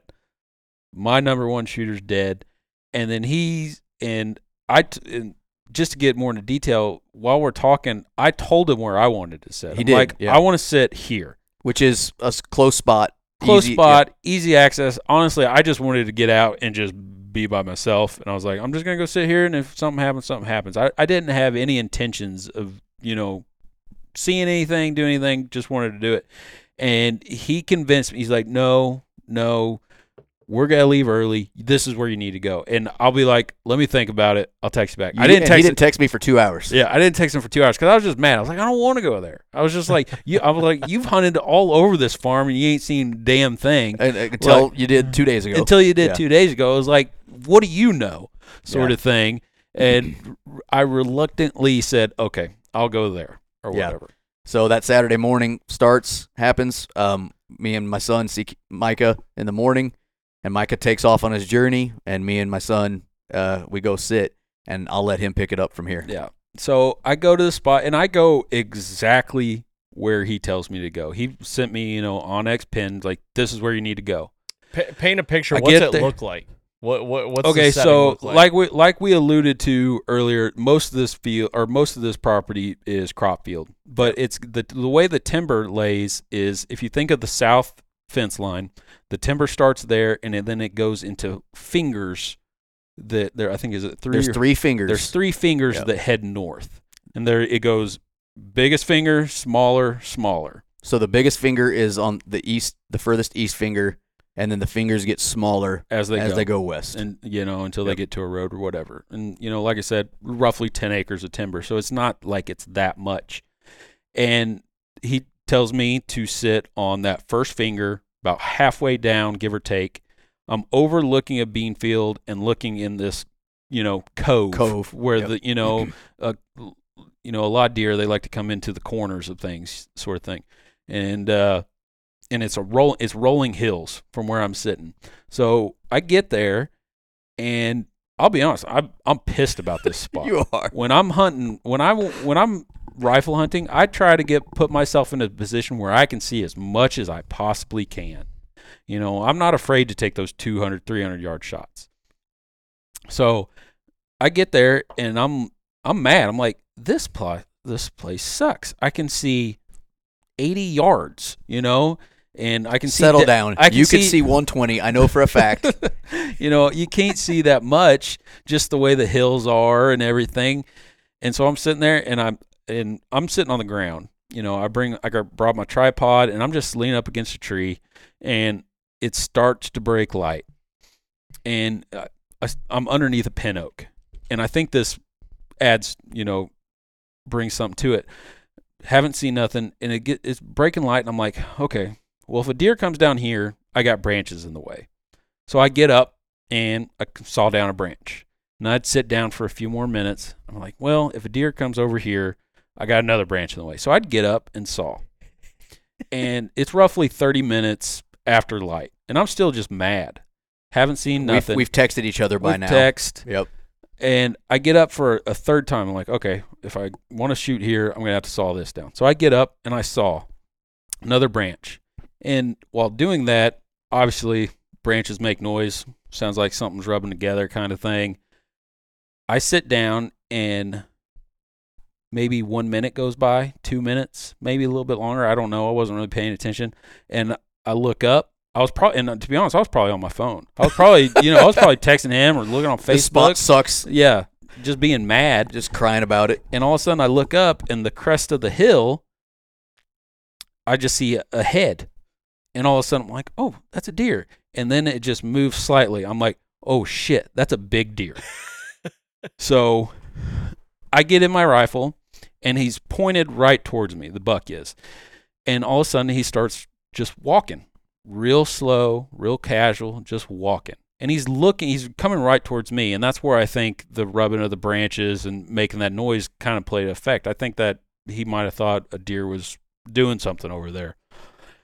And he works, he's just coming right at me. He gets to, and I, and I got my scope on him the whole time. I got a frontal shot, and I keep on playing in my head. Don't take that shot. Yes, it can be deadly, but he's.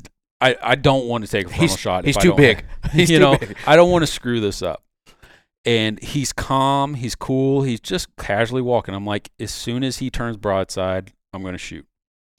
So he slowly walks towards me and he gets to about, I think it was 83 yards or something like that, 80 something yards. He turns broadside.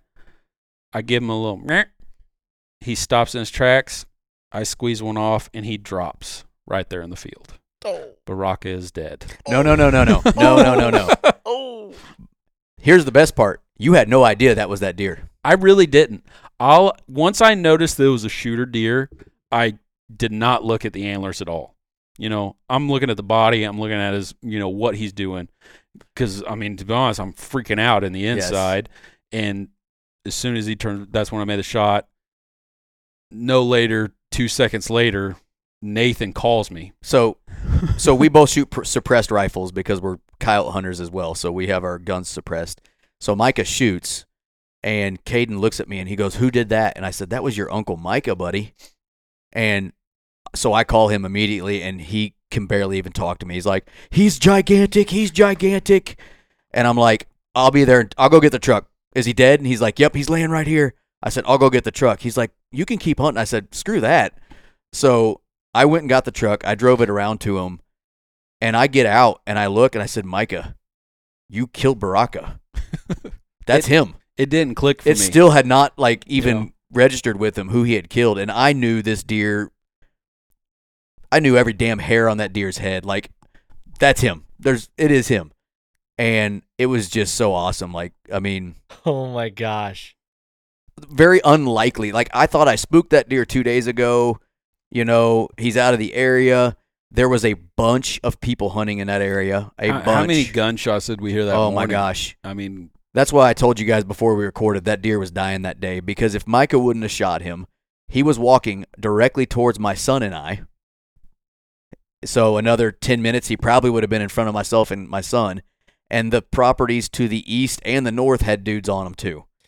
That deer was day walking way too late to be alive that day. Mhm. You, So you know, and I, I've been around Missouri. I've been in Missouri for two gun seasons before, and I'll tell you, man, in my experience in the Missouri gun season is no different than it is here in Michigan. There is No. No. a lot of gun hunters, and a lot. you hear a lot of shots. So, you know, I- I can't believe for the and, and your gun season comes in the same time our does basically right, in the middle of the right in rut. the middle of the rut, man. And Yep. Yeah. you know, you guys aren't much different than we are. As fact, you guys can kill two bucks as well.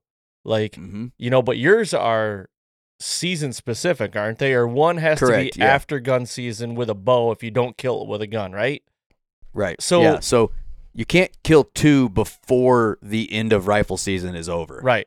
Yes. You know, you could theoretically have two dead deer by the end of rifle season, or Yeah. by the beginning of rifle season, technically. You know, after the first day. and not to but, mention your yeah. youth season comes in the first week of November or second week of November. Halloween. Isn't it? Yeah, Halloween, Halloween. last Yeah. week in October. Yep. or So yeah, it's like always- mother. And there's also now another antlerless season right before rifle season. Um, so there's a lot of rifles being fired, It- and uh, it's crazy you Yo, guys so get it was just- co- get through though. I'm not gonna lie to you. yeah, right. He was dying that day, though. That's for sure. And actually, the night I saw him, I forgot to add this. I heard gunshots the direction that he traveled, and I'm like, he's freaking. De- I mean, ask Micah. he, he He's freaking dead, man. He's Nathan gets dead. very annoying during deer season with all the negativity that comes around him. If he if he doesn't have a deer dead by September 20th, you're screwed because he's just going to be a, unbearable for the next 3 months.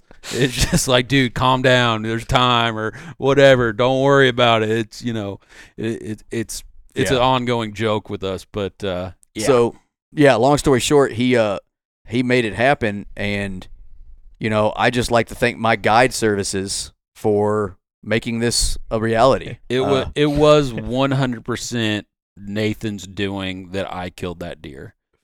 And you know, other I- than the other- fact that you killed him. Yeah. right. I mean, other than like, if I would have sat where he sat, would he have sat where he told me to go? I don't know. You know, he doesn't know. It just it didn't work out that way. Uh, but it, it's just the way it worked out. It was just Yeah. crazy. You know. Uh, It was a great day. We had such a I mean, we I I took the best pictures I've ever taken of a deer in my life um with him and uh my sons got to uh we took him back to my house and measured him and then we we gutted him uh at my pond and we took him know, to the processor together. Yeah, my my brother actually came Yep. over. He hunted, you know, not too far. So my brother and my nephews, they got to come see him before we took him to the processor. My other brother-in-law showed up and, and Yeah, checked him out. it- It was It was pretty cool. Pretty Yeah. cool experience, you know. Uh, a lot of fun. Hell of a deer. Um, and if- and to be honest, just for the listeners, between the two of us, he deserved this deer. I know it, you know, didn't work out the way I wanted it to, but he has been a very patient hunter for the past six years. He killed a 164 inch deer back in 2007, 18. 18 and hadn't killed another one since then because he was passing on a lot of deer that he could have killed, but he was being patient and he was hunting the way he wanted to hunt. And you know, I don't want to say he got discouraged after you, you heard him say he shouldered that deer in 2022. That was a rough night for him. Like Yeah. he he shot a deer that he he deemed killable and we actually thought he killed it and then when we found the arrow, everything changed and it didn't go the way he wanted it to. So, and then this last elk season, I fucked up on an elk. You know, I shot, didn't make a good shot. We never ended up finding it. yeah. Uh, so yeah, I mean, I was a little discouraged. I don't, I don't let it get me down too much. Honestly, I'm. I like to think I'm a pretty happy-go-lucky guy. You know, hunting's hunting. I, I, and I, I, you know, he says I killed that 164 in 2018. Yes, that's a good deer, and I, but I'm not an inch chaser. I, I, I don't have to up myself every year. I try to go after mature deer, and you know, uh, just haven't had the, the caliber deer that I was looking for. And so yeah, I've passed up some pretty decent ones, uh, but uh, you know it is what it is, sort of thing. So I don't, Yep. I don't, I'm happy with every deer season that I've ever hunted. Uh, Mhm. They're just you know I might Yeah. not have killed something every year. But he deserved it. So we we make jokes. We've made jokes on our podcast. We did a rut recap and talked about this whole story on our show. We make jokes. There is zero animosity from me to him that he killed Baraka. Um, I'm just glad it was one of us. Yeah. Yeah. Um, you know, or or my son. You know, I mean, we we made the joke like, well, if he would have walked in front of you at Caden, were you gonna, were you going to let your son shoot him? And I was like, yeah. If he would have been within 200 yards, I'm not letting him shoot further than that. But 100%, I would have let him shoot him. Um, so I'm just glad one of us made that happen, and I'm glad my son got to see a monarch of a deer in person like that on the ground minutes after it died. Um, you know, I, I think he had just as much fun, you know, watching us do the pictures. I mean, it was hilarious. You know, we actually like legitimately tried to take legitimate pictures this time instead of just like, all right, grin it and let's go. Yeah. Um, so you know, it, it's uh, what what it makes the story so cool is failures, like what your whole premise of the show is. Failures led to one of the most biggest successes of Micah's hunting career. Yeah. Oh man, Yeah. I like and that. I, yeah, for sure. And and I tell you what, guys, I, I'm a firm believer in this, and it's sometimes it's hard to really think about it, but like, you know, I believe in everything happens for a reason. Whether we find out that day it happens, two months from now, a year from now, whatever the case may be, I I do believe in that. Where it's like, you know, listening to you talk about that day you killed that buck, like, uh, is you know you you said that you well you wanted to go out there you know because you're you you were a little angry and just wanted to get out there where it, it almost sounded like listening to it now where it's like you were just going through the paces to say that you were out there hunting right Yeah. like i i've been there too where it's like you're just you're just down what what could go wrong is going wrong and you're just putting yourself through the paces to say like well i tried kind of thing but I want to ask you both of you guys this, and I actually I'd like to start with I want Nate to answer this one first. After that day, in having some of the the past several seasons that you've had, Micah, did you see a like a new spark in him after that day? Almost like this thing where it's like, like dude, th- this sport can it can change in a matter of seconds. You know what I mean? Yeah. You could have years of maybe a dry spell, but then the time when you least expect it, it all can come together. Did Did you see a, any change in him after that day? Did I see a change in Micah? Yeah. Oh God, yes. Um, I mean, he was just giddy for. I Yeah. mean, he still probably is. By the way, you need to get his damn heart out of my freezer. I just Oh, thought yeah. of that. Uh, but yeah, I mean, he was he was giddy. I mean, um, when I would talk to him on the phone, he's like, "I just I, I can't believe it's real." You know, hmm and both of us really we, like we could not believe he showed back up like that. You know, Yeah. that Thursday, yeah, he showed up, but we still didn't expect it to happen again on Saturday. It was just like, come on, like let's try. You know, like Mhm. he's he maybe he's alive type of deal. And uh yeah, I mean and and like he said, he's always got a pretty good disposition. He doesn't get negative about stuff. Like even the elk that didn't go his way, he was like, "Eh, yeah, I mean, I, I messed up, but that's hunting sometimes. I, I just, you know, I'll, I'll get better next time. I just got to get better. And, you know, I, I definitely saw a spark um, in him that he really wasn't showing that year. I mean, he didn't really say it too much Friday night, but you could tell he was not happy and Mhm. he did not want to be there Saturday. Um, he did not want to go where I told him to go. He let me know he didn't go want to go there, and that usually isn't what he does. He he normally doesn't bitch about stuff like that, but Yeah. he he did not want to go there. He wanted to sit easier than I made him go do. I was like, "Why would you go sit where my son and I are going to go when we're going to walk right in front of you on the way out?" That that's dumb. You need to go deeper. And he Mhm. didn't want to because he wa- I think he was a little down in the dumps Yeah. I was down in the dumps and I wanted to be lazy. and I he mean, and I wanted just- to be lazy. Yeah, but be lazy I don't know who about it. couldn't be happy after killing almost 180 inch deer. So, Yeah. yeah, he was Yeah. definitely there was definitely a change in him. Yeah, I, I like listening to that story. It's like you could even take the inches away from that. Just Right. having that kill Yeah, that day would, did wonders for him. You know what I mean? Where it's like it's. yeah, I I think uh, a lot of times those those uh those wins like that do so much more for people than you know just the the inches on top of their head for sure.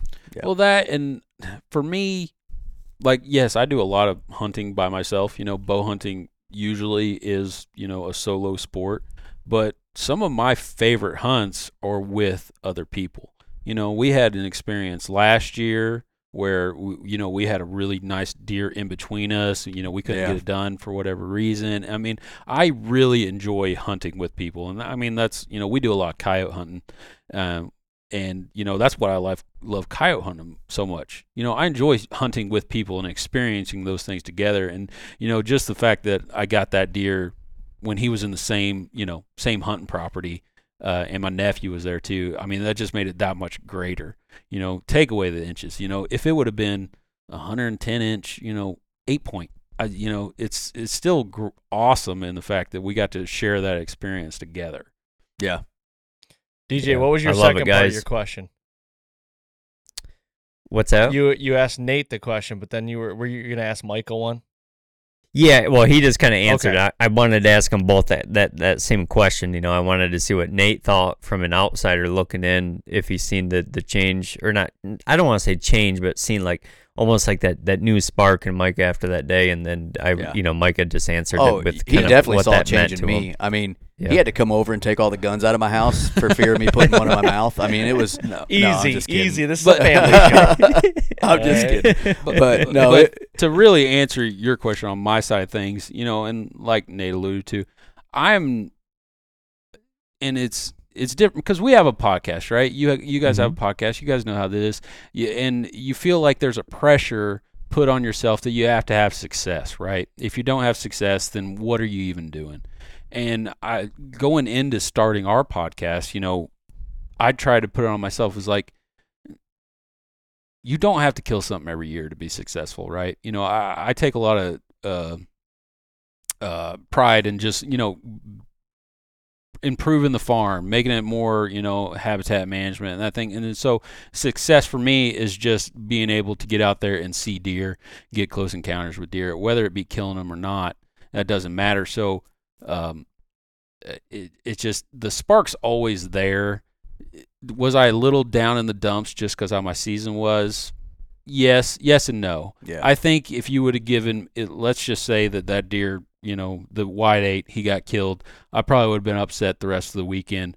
But I usually let stuff roll off my back pretty quick. Yeah. You know, Nathan on the other hand, he kind of holds on to some things a little bit, Yeah. but then he gets over it just like everybody else. Mhm. Uh, so I don't know. You know, it, the spark never leaves, but it, you know, it dims out for a little bit and then comes Yeah. back in some other Yeah. fashion. And, and the reason I said Micah deserved it is he just hit it with the podcast, right? When since we started our podcast, he has seen me and Andy have success.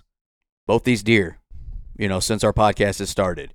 He has seen that and he's had to be the cheerleader for us and say congratulations and grin and, and grin and bear it and, you know, come out and check out the deer and, you know, be I, not on the back burner, but kind of on the back burner when it comes to success inside of our show.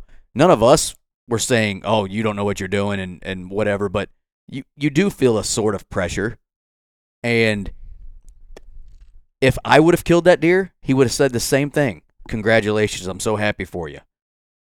The reason I say he deserved it is because he did. He's been working just as hard as me and Andy have for the past four years, and um, it just hasn't worked out for whatever reason or another. So this is what hap- This is what happens when hard work meets opportunity. It pays off, and Yeah. Yep. now he's got you know the biggest deer uh, out of the the three of us, I think, or maybe I can't remember. I want to measure Andy's. Andy says he's got me beat by an inch, but I, I, would don't love to oblige that. I, I, Yeah. I, I love measuring deer. It's one of my favorite things to do. Yeah, Andy's got So, a 179 on the wall, so he says. So it looks we'll like one. It, it's a big deer, but uh, I, I'd like to put a measuring tape to it and see what we can come up with. well, there's a there's a couple things I want to just kind of like end this with, and you know, one thing is there's a lot of big deer, you know, in the headlines recently. You know, one in particular. Then there's you know a couple years ago the Huff Buck and and stuff Yep. like that, and you know you got Micah's situation here too, and you know there's a plethora of other big deer stories that we all hear. There's a trend with a lot of them. And it's the fact that you just got to go. You just got to go. I'll- I mean, nine times out of 10, every hunter is going to overthink it. is gonna overthink it. You just Yep, gotta go and 100%. and and Alex Chop said it best. He said that a couple years ago. We were in DJ. Remember when we were in Michigan, and he Mhm. killed that good buck in the morning. And you know, the night before we were celebrating Kev's buck that he shot, and you know, staying up way too late, drinking too many barley pops, and he was the only one that got up. And he went and killed a, a really good deer. And his whole thing was, you just gotta go. It sucks, but you just gotta go. You know, It's sometimes it you- sucks. Um, yeah, it's funny you said that. That's how my 164 was. So- everybody, That's what I mean. Like, you know, Nate, you talk about, and we, we, you know, DJ and I are the same way. And everybody listen to this is probably going to be the same way. You get so analytical sometimes and you scout so many miles or so many hours and you look at so much sign and you try to pick up the best possible situation to put you in the driver's seat. And, you know, 99 times out of 100, you're going to fail. It's, you know, you might see them, but you're going to fail until that one time when it's just like, man, I'm just going to go here and try it. And the damn thing comes down the trail and you get a shot at him. And it's like, holy shit.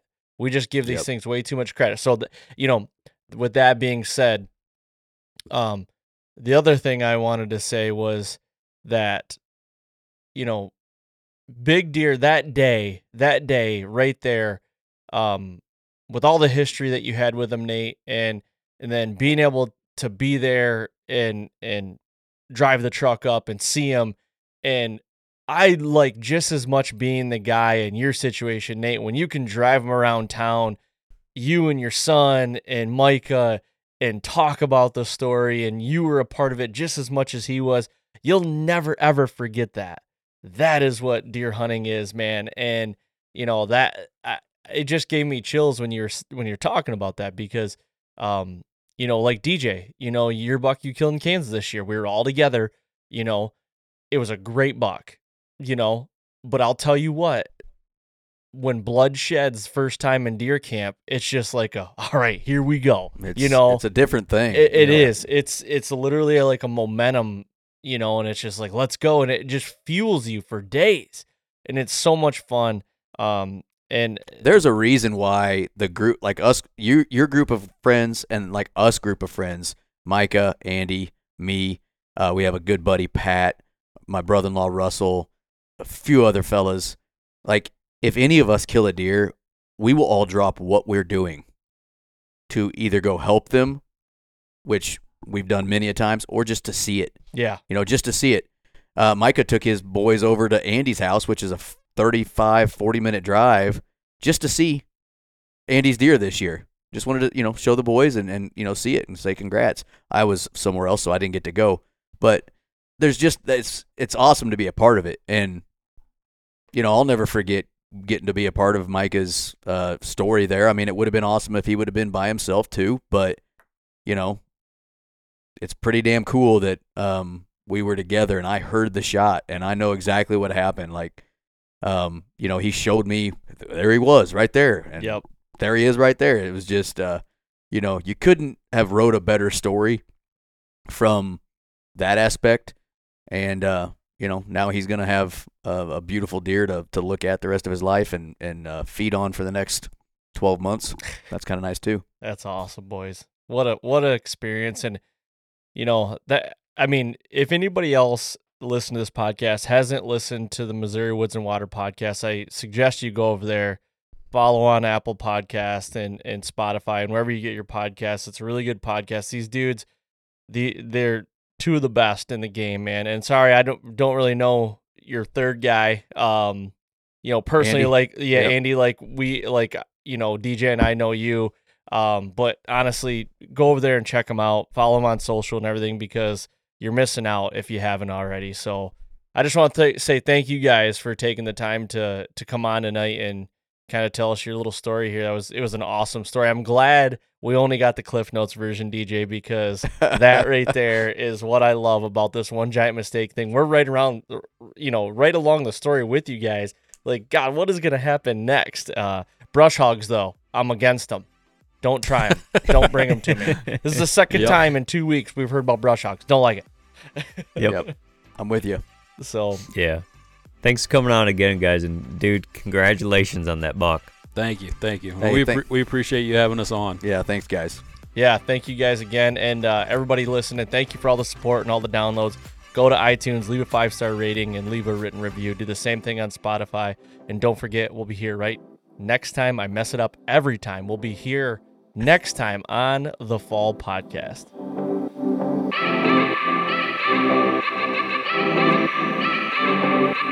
Every once in a while, it's